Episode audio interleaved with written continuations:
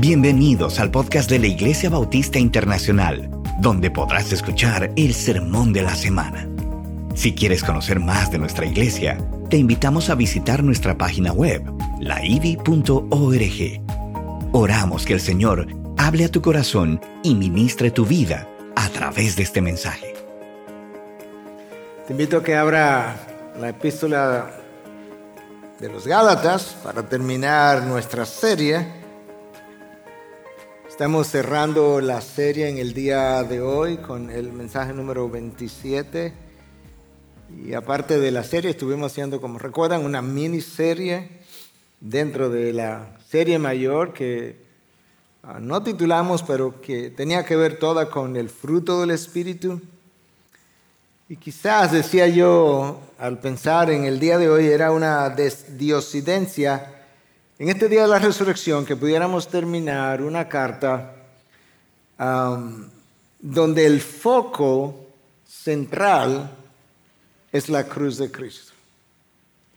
El foco central del fin de la carta a los Gálatas es la cruz de Cristo.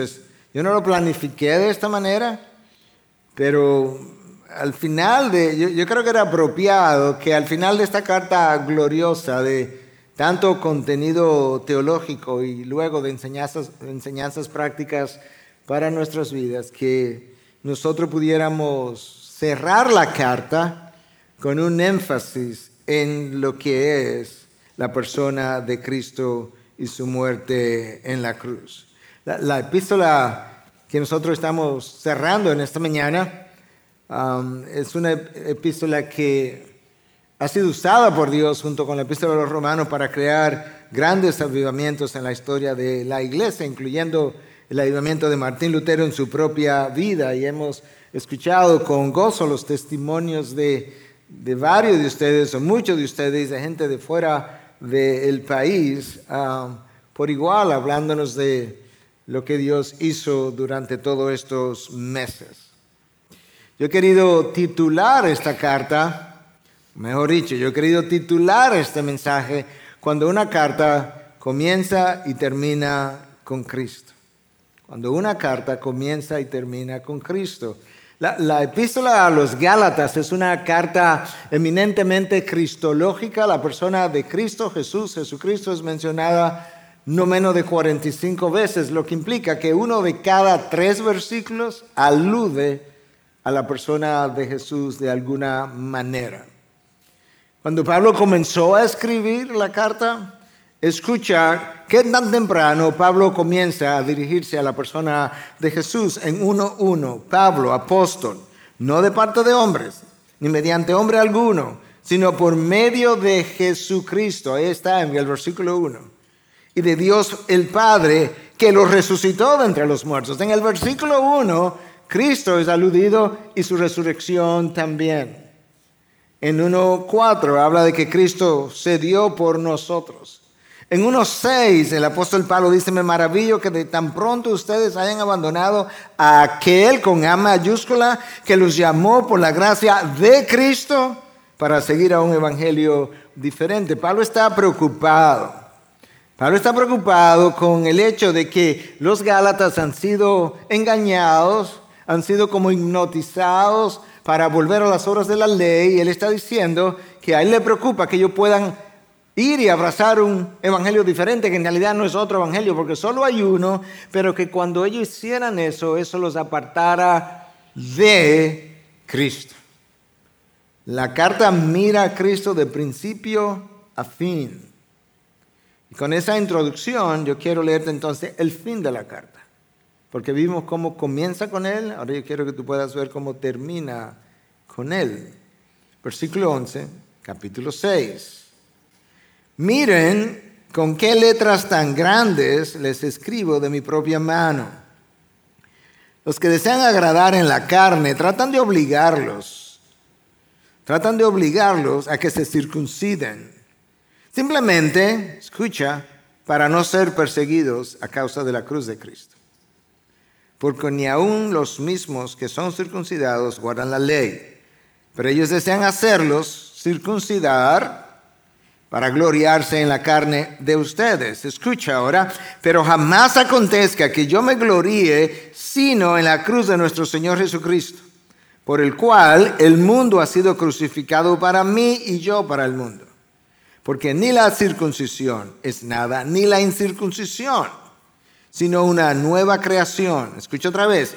Y a los que anden conforme a esta regla, paz y misericordia sea sobre ellos y sobre el Israel de Dios de aquí en adelante, nadie me cause molestias, porque yo llevo en mi cuerpo las marcas de Jesús. Hermanos, la gracia de nuestro Señor Jesucristo sea con el espíritu de ustedes. Amén.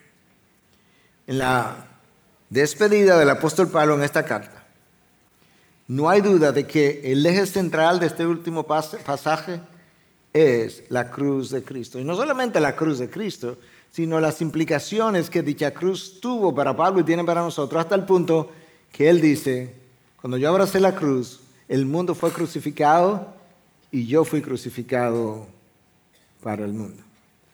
Pero antes de yo hacer como un zoom sobre la cruz de Cristo, permítanme exponer algunas de las otras cosas dichas aquí en el cierre de la epístola. Lo primero que vimos es que Pablo llama la atención sobre el hecho de que él está escribiendo él mismo con letras grandes. Eh, la costumbre era en la antigüedad tener como una especie de secretario a quien tú le dictara la carta. Eso era lo más común. Y de hecho hay evidencia de eso en, en varias de las cartas de Pablo, pero en esta está como un poco más claro, porque hasta aquí él no había dicho nada y de repente ya para cerrar es como que Pablo está diciendo que aquí va mi firma y, la garantía es esta, que yo mismo la estoy escribiendo y, esto que estoy escribiendo tiene letras grandes. Algunos han especulado santamente que quizás Pablo tenía algún problema de visión, a lo mejor. Que quizás ese problema de visión era su aguijón. Lo dudo, pero a lo mejor.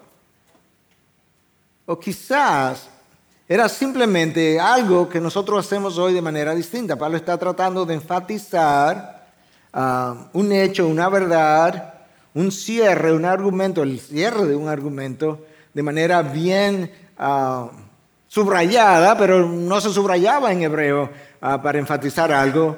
No se usaban letras mayúsculas para subrayar algo como hacemos nosotros. No, no habían negritas como estamos acostumbrados a ver, sino que esta era una de las formas como podía hacerse, sobre todo en un papiro, ¿verdad? Eh, irregular, la hoja y todo lo demás. Entonces ahora Pablo está resaltando el cierre de esta carta que merece ser resaltado. Y está refiriéndose de nuevo en este cierre a judaizantes o personas que insisten en la necesidad de cumplir con la ley de Moisés y que lo dicen de otra forma, y es que tú tienes que circuncidarte, pero la circuncisión equivaldría a que tú necesitas cumplir el resto de la ley. De manera que Pablo quiere ahora puntualizar algunas cosas tóxicas, dañinas, venenosas de los judaizantes con respecto a la circuncisión. Y vamos a ver algunas de esas enseñanzas antes de enfocarnos en lo que él tiene que decir acerca de la cruz de nuestro Señor, que celebramos, recordamos hace un par de días atrás. Enseñanza número uno. Los que insistían en la circuncisión o en las obras de la ley para ser salvos eran enemigos de la cruz. Versículo 12. Los que desean agradar en la carne tratan de obligarlos a que se circunciden. El verso no ha acabado. La pregunta es ¿por qué? Está ahí en el, versículo 12.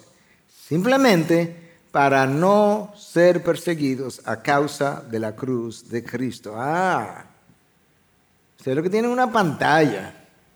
Ustedes lo que quieren es, después quizás de haber creído, quizás después de haberse identificado como cristiano, ahora llegó la persecución, ahora ustedes quieren evitar la persecución y ahora quieren dar a aparentar que realmente ustedes nunca abrazaron la cruz de Cristo y probablemente es cierto. Y ahora no solamente se circuncidaron, pero quieren que otros se circunciden para no ser perseguidos a causa de la cruz de Cristo. La persecución ha sido un filtro a lo largo de la historia para purificar la iglesia. Es fácil ser parte de una iglesia, es fácil ser parte de esta iglesia o de cualquier otra cuando nosotros no estamos bajo prueba, bajo persecución, bajo dificultad, cuando las cosas van bien, cuando no estamos en pandemia. Pero cuando la prueba viene, muchos abandonan la fe. Muchos dejan de congregarse, como escribe el, autor de la epístola a los, hebreos, como muchos tienen el hábito de hacer, decía ella. Hoy nosotros, hoy nosotros tenemos cruces por todas partes. Tenemos cruces en las iglesias, tenemos cruces en nuestras casas, tenemos cruces en los aretes, tenemos cruces en las cadenas y pendientes, tenemos cruces en, portadas de libros, de cuadernos, pero esa no era la, esa no era la realidad de la antigüedad. La, la cruz era un símbolo de maldición, un símbolo de vergüenza. Nadie quería tener una cruz, a nadie se le quería ver con una cruz. De hecho, habían eufemismos, palabras ah, usadas para referirse a la cruz sin tener que hablar de cruz. Precisamente porque era como tan odiosa la cruz, tan vergonzosa. Y ahora los judaizantes, obviamente, pues mucho menos se quieren identificar con la cruz de Cristo. Sus motivaciones no eran buenas. Eran enemigos de la cruz, al fin de cuentas porque ellos querían evitar la persecución de la cruz para con ellos, aunque le pudiera pasar a algún otro. Identificarse con la cruz en la antigüedad tuvo un precio, sigue teniendo un precio en las sociedades donde el cristianismo no es permitido, pero sabes que tiene un precio hoy si verdaderamente sigues lo que Pablo nos dice en esta carta cuando habla de que el mundo fue crucificado para él y él para el mundo. Ya veremos eso un poco más adelante.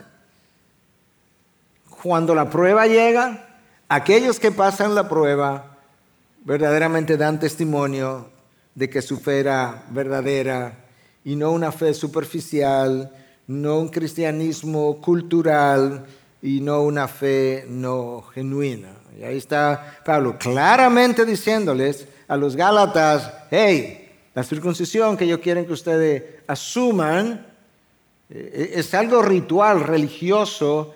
Lo único que quieren es evitar la persecución, con lo cual dejan dicho que ellos no eran verdaderamente discípulos de Cristo. Enseñanza número dos. Aquellos que guardaban la circuncisión eran hipócritas, porque insistían en guardar la ley cuando en realidad ellos no guardaban la ley, ni podían hacerlo. Está en el versículo 13 porque ni aun los mismos que son circuncidados guardan la ley. Pero ellos desean hacerlos circuncidar para gloriarse en la carne de ustedes. Ellos no guardan la ley, no es verdad. Nadie puede. Y, si no guardaban la ley, bueno, eso, las implicaciones de eso eran una de dos. O eran unos hipócritas, sabiendo que no guardaban la ley, le exigían a otros que sí que lo hicieran. Eso es posible, pasa hoy y pasa hoy fuera de las filas del cristianismo también. Pero quizás eran no tanto hipócritas, sino ignorantes. Eran como Pablo cuando perseguía a la iglesia, que creía que estaba en la ley, que estaba cumpliendo con la ley, cuando él decía en cuanto a la ley irreprensible, cuando en realidad nadie ha podido cumplir con la ley excepto Cristo Jesús. Entonces quizás eran más bien ignorantes. Pensaban que la cumplían, pero no la cumplían. Pero esos que no cumplían con la ley eran los que estaban insistiendo en guardar la ley y por tanto en mantener la circuncisión. De hecho, es un problema que la iglesia primitiva tuvo en más de un lugar. Cuando tú lees el libro de los Hechos y llega al capítulo 15, tú lees que llegó un grupo de Jerusalén a la iglesia de Antioquía y decían, si no se circuncidan conforme al rito de Moisés, no pueden ser salvos. Y dice el texto de Hechos, de Hechos 15 que Pablo y Bernabé tuvieron un, tuvieron un conflicto con ellos, no pequeño. Entonces se determinó que bajaran a Jerusalén y eso dio origen al primer concilio de la iglesia, el concilio de Jerusalén, para determinar cuál era el rol de la circuncisión. Y se determinó que la circuncisión no tenía ningún rol. De manera que cuando esta gente llega a Galacia, con esta falsa doctrina y eso estaba resuelto. Pero ellos no habían soltado esta enseñanza y estaban todavía con lo mismo. Entonces aquí estaban estos maestros falsos, quizá hipócritas, quizá ignorantes, quizá ambas cosas. Pero Pablo nos dice algo más y dice que ellos querían que ustedes se circuncidaran para gloriarse en la carne de ustedes. Y el texto no dice exactamente lo que eso implicaba, pero yo no sé si es que ellos mandaban un reporte a la iglesia de Jerusalén, la iglesia madre, y decía, tenemos 100 carnes más. Yo menciono eso porque hoy en día iglesias han sabido hacer eso. Cada vez que hay un grupo de bautizados y bautizamos 40 más y 50 más, y cuando tú preguntes cómo está la iglesia, no está muy bien porque bautizamos 30 más, 80 más. Y yo no digo que está mal celebrar que cuando la gente se bautiza realmente o cuando nuevos miembros entran, es motivo de celebración, pero eso es más como para motivo, como para consumo interno y, y regocijo interno, más que para gloriarnos en números. Enseñanza número tres. No importa lo que una persona crea, si la cruz de Cristo no es el centro de lo que él o ella cree para salvación, y no solamente el centro, sino lo único que cuenta para tu salvación, esa persona está perdida rumbo a una condenación eterna. Y esto es como Pablo lo dice. Porque ni la circuncisión es nada, ni la incircuncisión, sino una nueva creación. ¿Qué es lo que Pablo está diciendo? Pablo está diciendo a los judíos, pensemos en el mundo de hoy. Ok, la circuncisión no le añade nada a tu salvación, no te gana puntos, no tiene mérito, pero para nosotros que no somos circuncidados, el bautismo tampoco lo hacemos para salvación no me gana absolutamente nada, no me agrega absolutamente nada a mi salvación. Nosotros enseñamos, eh, predicamos, practicamos un bautismo que ocurre, se supone, después de ser salvo. Para dar testimonio de algo que ya ocurrió en mi vida. De manera que las obras no agregan absolutamente nada a la cruz de Cristo. Cuando Cristo dijo consumado es, consumado fue, todo ha terminado, nada puedes agregar. Esta predicación, 30 años de predicación, 80 años de predicación no agregan absolutamente nada a lo que Cristo compró en la cruz para mí. Su sacrificio es suficiente, completo, finito. Entonces, Pablo, ¿qué es lo que cuenta? Bueno, él lo dice ahí. Escucha otra vez, porque ni la circuncisión es nada, ni la incircuncisión, sino una nueva creación. Eso es lo único que cuenta. La obra del Espíritu de Dios que viene a ti regenera tu alma, te convierte en una nueva criatura, de manera que ya lo viejo ha pasado, lo nuevo ha llegado. Eso es lo que cuenta. Y eso ocurre el día que tú reconoces que tú estás en necesidad de salvación, que tú necesitas perdón de pecados, que Cristo fue a la cruz, derramó sangre para lavarte de tus pecados, que Él lo pagó, los pagó y que ahora tú puedes a recibirlo como tu Señor, como tu Salvador. El Espíritu de Dios viene, te hace una nueva creación y Pablo dice, eso es lo que cuenta.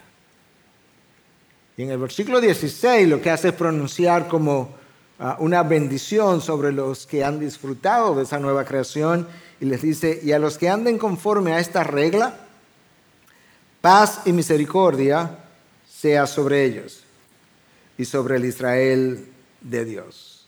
Paz y misericordia, yo les bendigo si son nueva criatura. Y al mismo tiempo dice, y sobre el Israel de Dios. ¿Qué quiere decir esto del Israel de Dios? Bueno, en el Antiguo Testamento, pues los judíos pensaban que estaban ellos como pueblo merecedores de salvación exclusivamente, y luego estaban los gentiles. Luego en el Nuevo Testamento los gentiles comienzan a creer. Pero todavía muchos de los judíos pensaban que judíos creyentes ahora todavía pensaban y trataban de mantener como una cierta separación, como trató Pedro de hacer cuando subieron algunos de Jerusalén y Pablo tuvo que enfrentar a Pedro también, como si nosotros fuéramos dos pueblos, el pueblo judío y el pueblo gentil, ambos creyentes. No, ahora nosotros somos un solo pueblo que Pablo está llamando el Israel de Dios. Nosotros tampoco estamos diciendo que la iglesia de hoy Es el Israel de Dios y por tanto Dios se olvidó de Israel y no va a haber más trabajo especial, extraordinario de parte de Dios sobre Israel, porque Romanos 9 al 11 dice todo lo contrario, que hay todavía un despertar que ha de ocurrir en la nación de Israel de forma masiva, de manera que lo que estamos diciendo es que el Israel de Dios, lo que está a lo que se refiere es que es un solo pueblo. Israel fue el pueblo de Dios en el Antiguo Testamento, la iglesia ahora es el pueblo de Dios en el Nuevo Testamento y los dos juntos ahora formamos el nuevo pueblo de Dios. Pablo pronuncia esa bendición sobre ese Israel de Dios. Enseñanza número cuatro. Y ahora nos enfocamos en el resto del tiempo en la cruz de Cristo.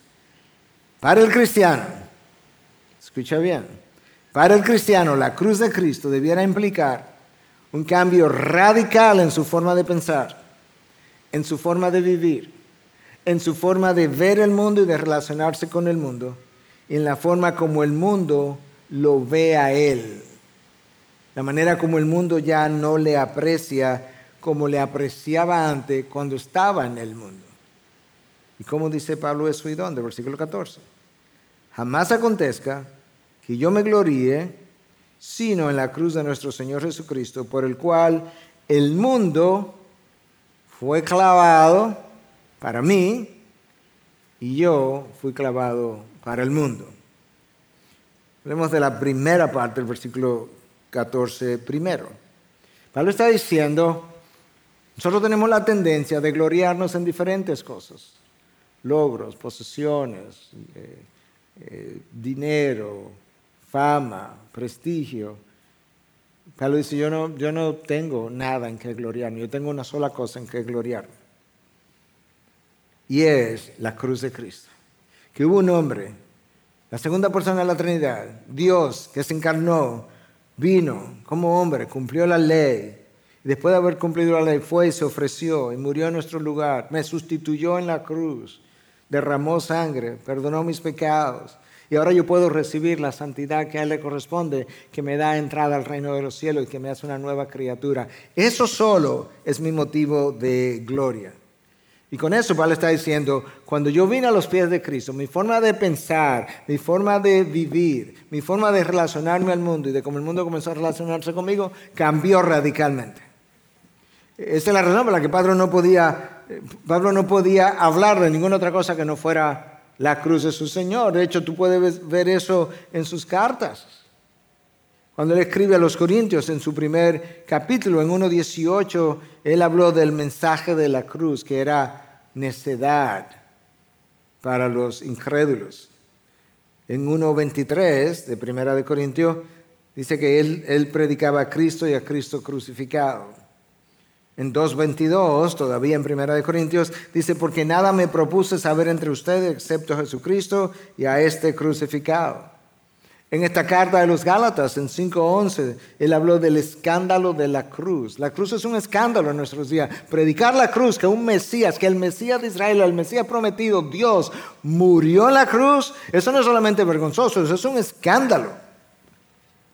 En Colosenses 2.15 habló del triunfo de la cruz. En Filipenses 2.8 habló de que Cristo se humilló y sufrió muerte y muerte de cruz. Pablo no se podía sacar la cruz ni de su mente, ni de su vida, ni de su predicación. No podía.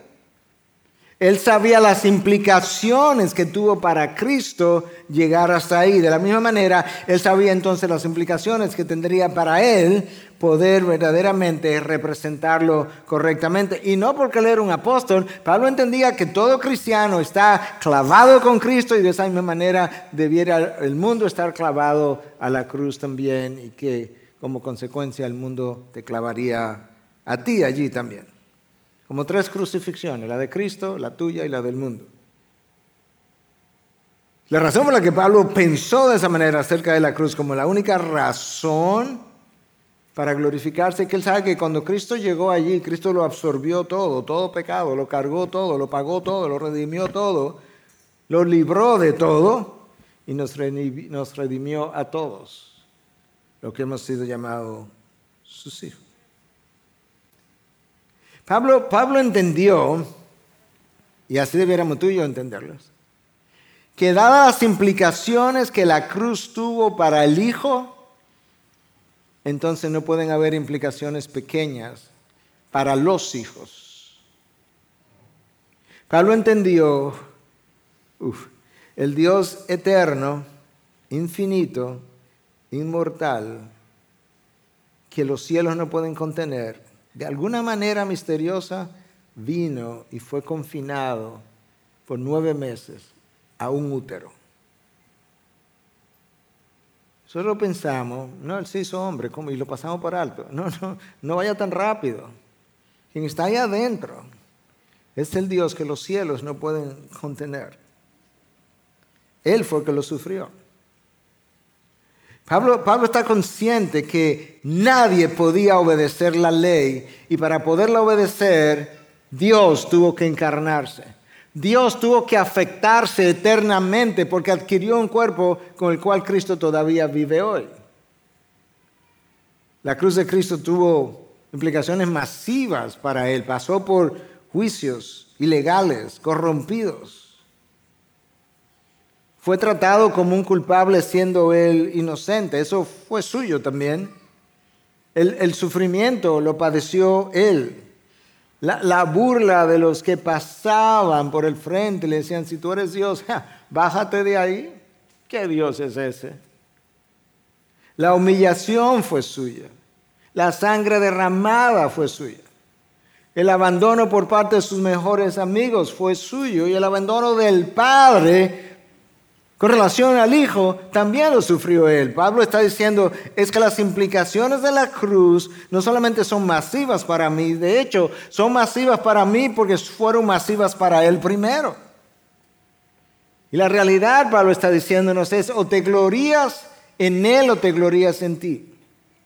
O te glorías en tus obras o te glorías en la obra de Cristo, pero no en las dos cosas.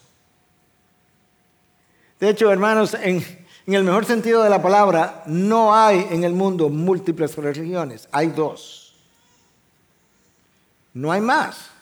Está la religión del esfuerzo y sacrificio humano y está la religión del sacrificio de Cristo. Esas son las únicas dos. La primera religión te lleva a la condenación. No importa cómo se llame.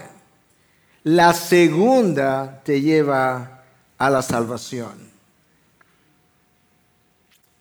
Por eso la cruz de Cristo fue el único motivo de gloria para el apóstol Pablo. Si hubo alguien que pudo entender y luego explicarnos um, la cruz para que nosotros pudiéramos quizás y ojalá pudiéramos tachar el quizás, pudiéramos vivir diciendo exactamente la misma cosa. Fue el apóstol Pablo, como escribió en el día de antes de ayer en la red de Dustin Bench. Él es el profesor de historia de la espiritualidad en el Southern, Southern Baptist Theological Seminary. Él escribió algo bien sencillo, pero profundo. Para el cristiano, la cruz de Cristo es su redención su propiciación, su limpieza, su perdón, su acceso a Dios, su reconciliación, su justificación y su santificación. Claro que lo único, claro que lo, en lo único que te vas a gloriar es en la cruz de Cristo. ¿En, en qué más lo va a hacer? Y escucha ahora la segunda parte del versículo 14 pero jamás acontezca que yo me gloríe sino en la cruz de nuestro Señor Jesucristo, primera parte, segunda parte ahora, por el cual, o sea, por ese Jesucristo, el mundo ha sido crucificado para mí y yo para el mundo. El mundo fue, para mí, el mundo fue crucificado con todas sus ofertas. Todo lo que el mundo busca, yo no lo busco. Yo lo busqué, yo incluso lo proclamé, no es mi búsqueda. De la cruz en adelante, todo lo que el mundo aprecia, yo desprecio. ¿Cómo así, Pablo? Sí, sí, todo lo que el mundo aprecia. Nombre, fama, fortuna, posición, títulos, reconocimientos, aplausos, privilegios, posiciones. Todo eso yo lo, clavé. Para mí, yo, yo lo aplaudí, pero para mí eso que yo valoraba antes, para mí es ahora basura. E, el mundo no tiene nada que ofrecerme que pueda competir con la cruz de Cristo. Por eso es que es basura. No es que el, mundo no tenga cosas de valor, lo que pasa es que tiene, tiene valor hasta que tú lo comparas con Cristo. Y ahí entonces las ofertas del mundo se convierten en pura basura. Para, para Pablo, si tú conoces a Cristo y tú no cambias radicalmente, él no estaría seguro si tú conoces a Cristo literalmente. Si tus valores no cambian, si no cambia tu estilo de vida, tus ambiciones, tus sueños, tus aspiraciones, tus deseos, tus anhelos, tus prioridades, tus pensamientos, tus pasiones, hay que preguntarse si tú conociste al Cristo de la cruz. Martín Lutero hablaba de dos, ah, de dos teologías, la teología de la cruz y la teología de la gloria. La teología de la gloria es la teología del hombre, la fama, el reconocimiento, el aplauso de los fariseos, la religiosidad. La teología de la cruz es la teología que a Pablo le tocó vivir. Es la teología de del sacrificio, de eximirse. Es la teología que mejor representa lo que Cristo también hizo cuando se eximió, cuando se restringió, cuando no disfrutó de los ángeles y arcángeles y de toda la gloria. Y Pablo está diciendo, no solamente yo crucifiqué al mundo, no, es que el mundo me crucificó a mí. ¿Cómo así? Bueno, es que ya el mundo el mundo no me deseaba. Eh, la gente en el mundo con, quienes tú participas y te sales de él, ya ellos no te tienen el mismo aprecio. Porque él es, tú sabes que él es evangélico. Tú sabes que él ahora, no sé, tiene un fanatismo. Yo antes pertenecía, se piensa, al Sanedrín, pero el Sanedrín ahora con Pablo no se puede contar. Pablo perseguía a la iglesia, pero con Pablo no podemos contar para que persiga a la iglesia. A él hay que perseguirlo. De manera que el mundo que Pablo vivió no podía contar con la inteligencia, los talentos de Pablo, sus habilidades, con, la aprobación de Pablo para que apedrearan a Esteban. No, ya el mundo me crucificó. De manera que estamos clavados, yo, el mundo está clavado para mí y para el mundo yo estoy clavado. Decía un pastor evangelista inglés, conocido en ciertos círculos, Campbell Morgan, segunda mitad de los 1800, primera mitad de los 1900, él decía, es el hombre crucificado que puede predicar la cruz. Luego hace referencia a las palabras de Tomás el apóstol. Decía que Tomás dijo, excepto que yo vea en sus manos las heridas de los clavos, no creeré. Él dice, lo que Tomás dijo de Cristo, el mundo lo dice acerca de la iglesia. Y el mundo también está diciendo a cada predicador, a menos que yo vea en tus manos las huellas de sus clavos, yo no creeré. Es la verdad. Es el hombre que ha muerto con Cristo que puede predicar la cruz de Cristo. No hay otra manera. Si hubo alguien que supo abrazar la cruz de Cristo, vivir la cruz de Cristo, estar dispuesto a pagar el precio por su causa, fue este hombre, el apóstol Pablo. Y esa es la razón por la que le está escribiendo en el versículo 17. De aquí en adelante nadie me cause, me cause molestias, porque yo llevo en mi cuerpo las marcas de Jesús. Es como si Pablo está diciendo, yo estoy cerrando la carta, estoy cerrando mi argumento. Tú sabes que yo no voy a seguir hablando de esto. De aquí en adelante, en buen dominicano lo voy a decir, que no me sigan hablando disparates. Que nadie me cause molestia. Porque si hay algo de lo que yo estoy seguro es que si ustedes quieren evitar la persecución, yo llevo las marcas de Jesús en mi propio cuerpo. Yo he sufrido por la cruz. Yo, he establecido un argumento acerca de la, de la circuncisión. Yo lo estoy cerrando ahora. Yo he hablado de por qué la cruz de Cristo es la respuesta a la condenación de todo ser humano sin nada más. Yo he hablado de cómo Cristo pagó el precio y cómo Él mismo, Pablo, pagó el precio de haber abrazado la cruz. Y ahora yo llevo, las marcas precisamente de la persecución que ustedes quieren evitar. Ustedes prefieren la marca de una circuncisión, yo prefiero las marcas de Jesús. Y es Pablo que pudiera decirle, déjame decirte de mi currículum, yo he estado en innumerables trabajos. Esto está enlistado, una parte ah, estoy simplemente mencionando, pero está enlistado en la segunda carta de Pablo a los Corintios, el capítulo 11. Pablo dice, yo pasé innumerables trabajos. Yo estuve en múltiples cárceles múltiples cárceles. Yo recibí un número de azotes incontables. Wow.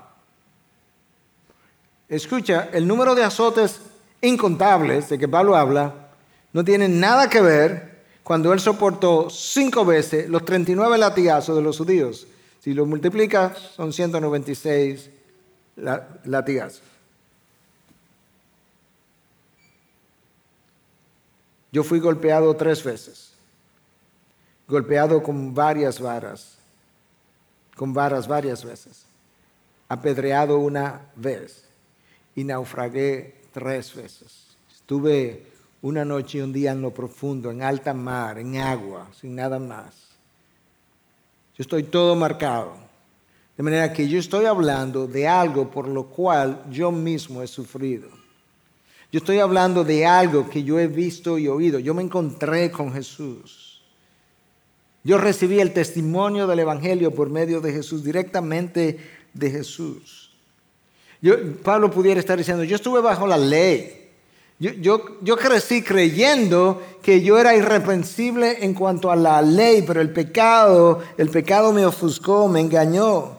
Pero yo te estoy diciendo ahora que por las obras de la ley nadie puede ser salvo sino por la cruz. Y que tú debes estar dispuesto a pagar el precio que tengas que pagar para vivir por la cruz, defender la cruz, proclamar la cruz, porque sabes que ni la circuncisión ni la incircuncisión son absolutamente nada, solo una nueva creación, una nueva criatura, algo hecho por Dios por medio del Espíritu Santo como consecuencia de haber depositado tu confianza plena en el sacrificio sustitutivo, penal de Jesucristo. Te sustituyó allí, pagó tu pena en la cruz. De manera que, que nadie me venga a hablar disparates y nadie me siga molestando.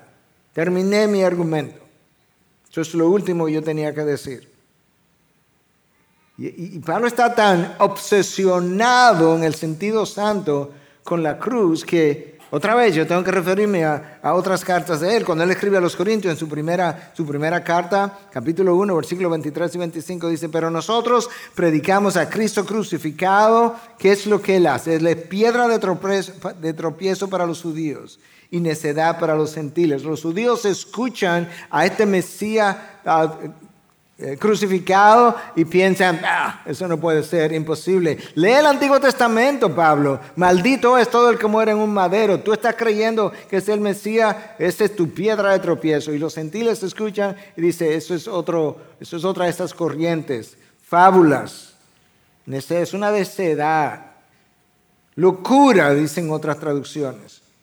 Sin embargo, es como que Pablo está diciendo, está bien, Está bien. Sin embargo, para los llamados, tanto judíos como griegos, Cristo es poder de Dios y sabiduría de Dios. Esa es la diferencia, los llamados. Pero por obra suya, versículo 30 y 31, están ustedes en Cristo. Por obra suya, por su sacrificio, están ustedes en Cristo, Jesús. El cual se hizo para nosotros sabiduría de Dios y justificación, santificación y redención para que tal como está escrito, el que se gloría, que se gloríe en el Señor. E, ¿Escuchaste? Cristo se hizo sabiduría de Dios, justificación del pecador, santificación del pecador, redención del pecador, para una sola razón, para que si te vas a gloriar, te gloríe solamente en el Señor. La cruz sigue llamando la atención y la cruz sigue llamando la atención porque demuestra el amor infinito de nuestro Dios, capaz de llamarnos y aceptarnos a pesar de nuestra gran pecaminosidad. La, la, cruz nos recuerda que no hay condenación para aquellos que están en Cristo Jesús porque Él todo lo pagó. La cruz nos recuerda la gracia de Dios y lo inservible e impotente que es el, ser humano y el esfuerzo humano. La cruz nos recuerda la misericordia de Dios capaz de perdonar al peor de los pecadores. Ahora, si la cruz nos recuerda la impotencia del hombre, la resurrección nos recuerda el poder de Dios que levantó a Cristo de entre los muertos y que nos levantará a nosotros. De manera que la cruz nos recuerda de ciertas cosas acerca de Dios, la resurrección nos recuerda acerca de otras cosas. La, cruz de Cristo nos recuerda que el mismo que murió, el mismo que profetizó que Él resucitaría al tercer día, es el mismo que nos prometió que nosotros resucitaríamos también. De manera que si Él lo hizo, tú tienes garantía de que tú también lo harás en el futuro. La resurrección nos recuerda que tu muerte no es el punto final de la historia. Simplemente puntos suspensivos con una historia que continuará en el mundo venidero. Tan pronto tú cierres los ojos de este lado, lo estarás abriendo de aquel lado. Como si fuera una continuidad. Y Cristo que fue a la cruz, Cristo que pagó cada una de las implicaciones de la cruz sobre su vida, es el Cristo que hoy entonces puede llamarte como suyo. Déjame, déjame ilustrarte lo que acabo de decir, esto último, con esta historia. Es una, una historia que viene de una de las tribus del África. Cuenta que una noche un fuego se desató y quemó rápidamente uno de los poblados. Todos murieron excepto una persona. Aparentemente, mientras la casa ardía, un extraño fue visto cuando entró a la casa y sacó a un niño pequeño de las llamas, lo llevó donde pudiera estar seguro y luego el extraño desapareció. El día siguiente la tribu se reunió para saber qué hacer con el niño. De forma supersticiosa, conocen las tribus super supersticiosas, las personas primitivas, ellos pensaron que debía ser un niño especial por la forma como fue salvado. Un hombre sabio pensó que él era el mejor candidato para tener al niño. Un hombre rico pensó que él estaba mejor calificado.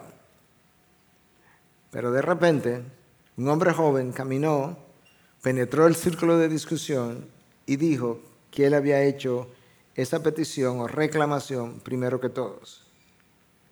Él entonces les enseñó las manos recién quemadas y él había sido la persona que había rescatado al niño del fuego la conclusión de la historia es que de esa forma los dioses del mundo nos reclaman. El mundo tiene dioses que quieren tu atención, que quieren tu vida, que quieren tu esfuerzo. Los dioses del mundo nos reclaman. Pero cuando Cristo penetra el círculo y enseña sus manos llagadas y su costado traspasados, traspasado, entonces obvio ¿quién tiene el único derecho de reclamarnos? El único derecho. Esa es la razón por la que Cristo espera, demanda que tú vivas para Él, porque el único que tiene derecho de reclamarte no son los dioses del mundo, es Él con manos llagadas y los pies traspasados y su costado traspasado. Por eso es que el apóstol Pablo, cuando él escribe a los romanos, él concluye, él, tiene, él tiene claro lo que ha ocurrido, él tiene claro quién ha pagado por él, él tiene claro quién lo amó en su condición, y por eso cuando él va a cerrar el capítulo 8, él escribe, porque en todas estas cosas somos más que vencedores por medio de aquel que nos amó, porque yo estoy convencido de que ni la muerte, ni la vida, ni ángeles, ni principado, ni lo presente, ni lo porvenir, ni los poderes, ni lo alto, ni lo profundo, ni ninguna otra cosa creada nos podrá separar del amor de Dios que es en Cristo Jesús, Señor nuestro. Nada ni nadie nos podrá separar de aquel que nos amó. Pero escuchaste bien como Pablo lo dice. Pablo no dice, nada podrá separarme de aquel a quien yo amo. No, no, todo el mundo no puede separar de aquel a quien yo amo si, soy, si es a mí que me van a separar. Pero Pablo no lo dice de esa manera. Pablo dice, nada ni nadie me puede separar de aquel que me amó, porque es Él que me tiene en sus manos y Él es que me tiene garantizado hasta que yo entre en gloria. Mis pecados fueron clavados a la cruz. El mundo fue clavado para mí. Y yo fui clavado para el mundo. Eso es como Pablo cierra capítulo 8 de Romanos. Pero luego tú sigues avanzando y llegas al cierre de la historia redentora. Y cuando tú llegas al cierre de la historia redentora, es Juan que está escribiendo. Y ahora Juan no está escribiendo tanto desde la perspectiva ah, del Cristo crucificado, sino que él está escribiendo de la perspectiva del Cristo que se ha levantado y ha visitado a Juan para dar testimonio de quién es Él. En el capítulo 1 entonces, de ese último libro de cierre de la Biblia, Juan nos habla de Jesucristo, el testigo fiel, el primogénito de los muertos y el soberano de los reyes de la tierra. Al que nos ama, nota el énfasis otra vez, al que nos ama y nos libertó de nuestros pecados con su sangre. Ahí está la cruz e hizo de nosotros un reino, sacerdotes para Dios, su Padre. A Él sea la gloria y el dominio por los siglos de los siglos. ¿Cuál es la razón? El Cordero inmorado, la cruz de Cristo. Y Él viene con las nubes y todo ojo lo verá y aún los que lo traspasaron y todas las tribus de la tierra harán lamentaciones por él. Sí, amén. Ahí está Cristo. Yo soy el alfa y la omega, dice el Señor Dios. El que es y el que era y el que ha de venir, el todopoderoso, el que todo lo puede, el que todo lo cumple, todo lo que promete lo cumple. Tú puedes esperar por él, porque él resucitó y tú también resucitarás con él. Padre, gracias. Gracias por la cruz, gracias por Cristo. Gracias por lo que hiciste en Pablo, lo que hiciste de Pablo. Gracias por dejarnos a los Pablos de ejemplo. Gracias por dejarnos entender que no solamente la cruz tiene, tuvo grandes implicaciones para tu hijo y grandes implicaciones para la vida de Pablo, es que la cruz tiene grandes implicaciones para mi vida. Él todo lo pagó. Él murió, Él resucitó.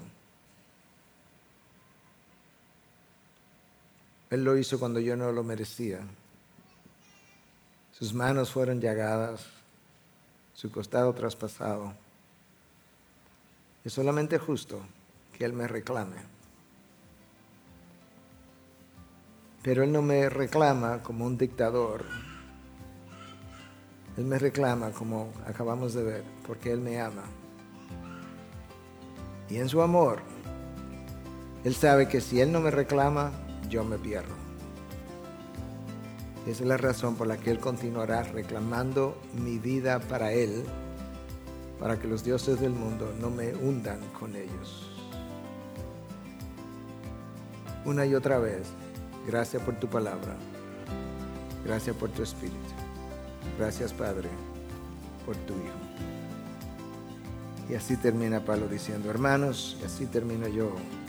Y cierro la carta. Versículo 18. Hermanos, la gracia de nuestro Señor Jesucristo sea con el Espíritu de ustedes.